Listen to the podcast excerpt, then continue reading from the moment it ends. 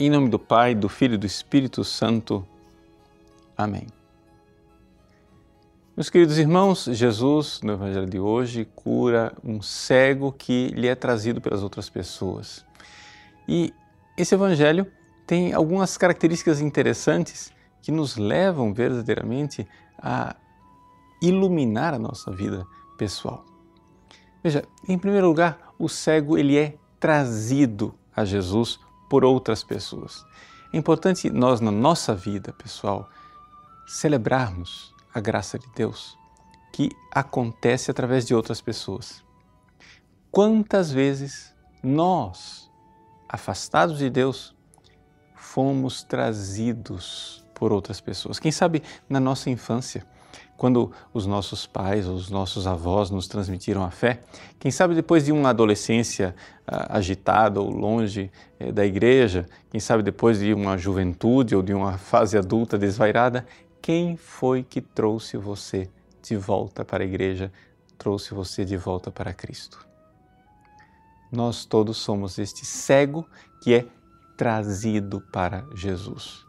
Então, em primeiro lugar, essa grande gratidão de vermos que existem pessoas que Deus usa como instrumentos para nos levar até Jesus.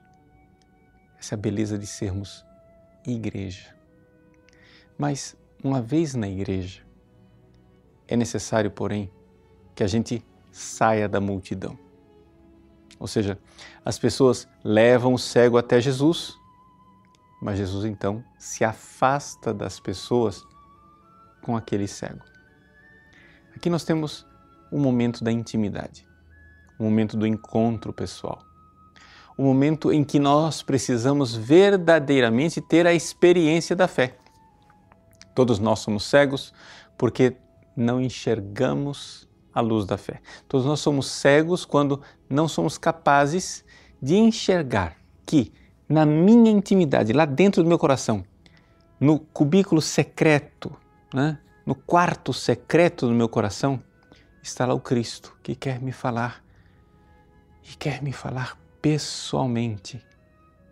Eu e Ele. E é assim que eu sou curado. Eu sou curado pelo Cristo porque sou capaz de ver a luz da iluminação interior que Ele me dá. Essa experiência ela precisa ser feita por todos nós.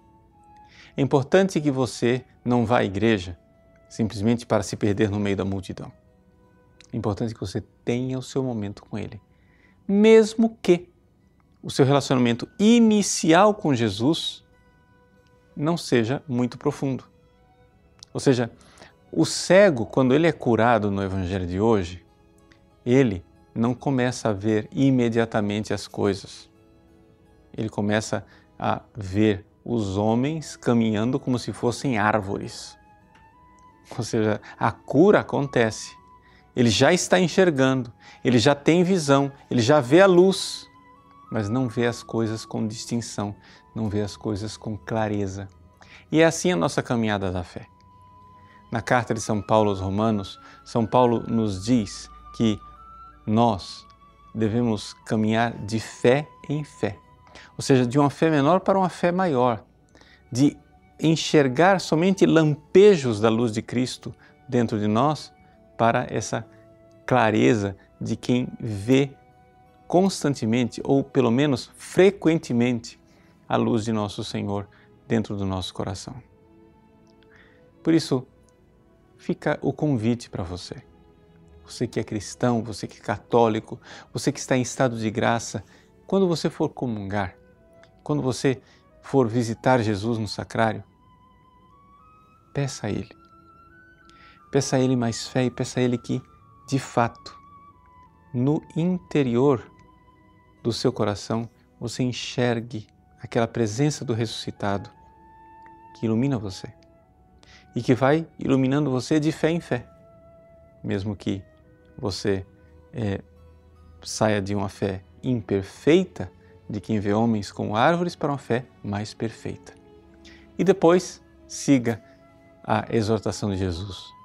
Não entre no povoado, ou seja, não volte para o mundo, Não volte a ser mundano como você era antes, mas permaneça na intimidade do Cristo.